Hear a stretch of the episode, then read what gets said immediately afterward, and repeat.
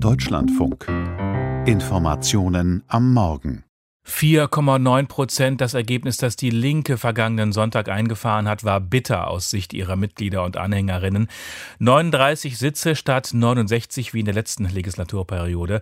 Und das auch nur deshalb, weil nach einer Besonderheit des deutschen Wahlrechts eine Partei auch dann gemäß ihrem Zweitstimmenanteil Mandatsträger in den Bundestag schicken kann, wenn sie die 5 Prozent Hürde reißt aber dafür drei Direktmandate erringen kann. Die Linke erreichte genau diese Marke, nämlich drei Direktmandate. Schlechte Stimmung also bei den Linken. Der Parteivorstand geht heute auf Fehlersuche. Mehr dazu von Johannes Kuhn. Die Linke genau an der 5%-Hürde. Der vergangene Sonntag 18 Uhr. Schockmoment auf der Wahlparty der Linken. Am Ende kommt die Partei mit zwei blauen Augen davon und sitzt nun mit einer fast halbierten Fraktion im Bundestag. Ursachenforschung und Konsequenzen, da ist sich die Parteispitze einig, werden einige Zeit benötigen. Doch am Ende verspricht Co-Parteichefin Susanne Hennig-Welso, werde man den Weg hinausfinden und unsere Partei aus meiner Sicht auch neu erfinden.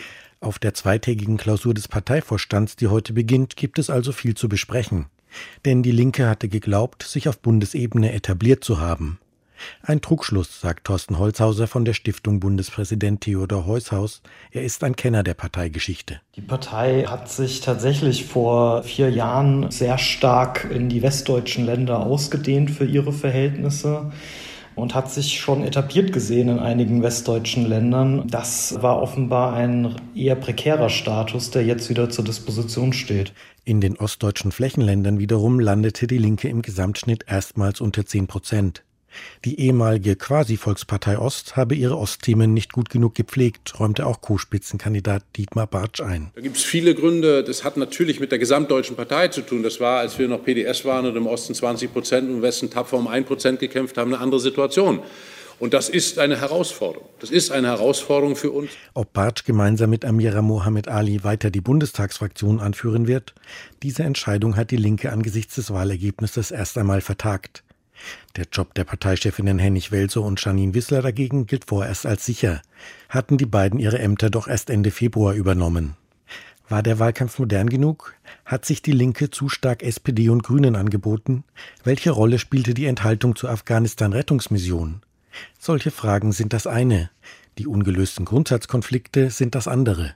Diskutierte die Linken in den letzten Monaten, unter welchen Bedingungen man mitregieren soll, geht es jetzt erst einmal wieder um die Grundausrichtung.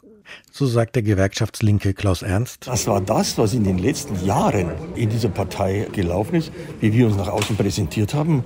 Auch die Themen, die wir da im Vordergrund hatten, äh, das hat weggeführt von dem eigentlichen Gründungskonsens dieser Partei.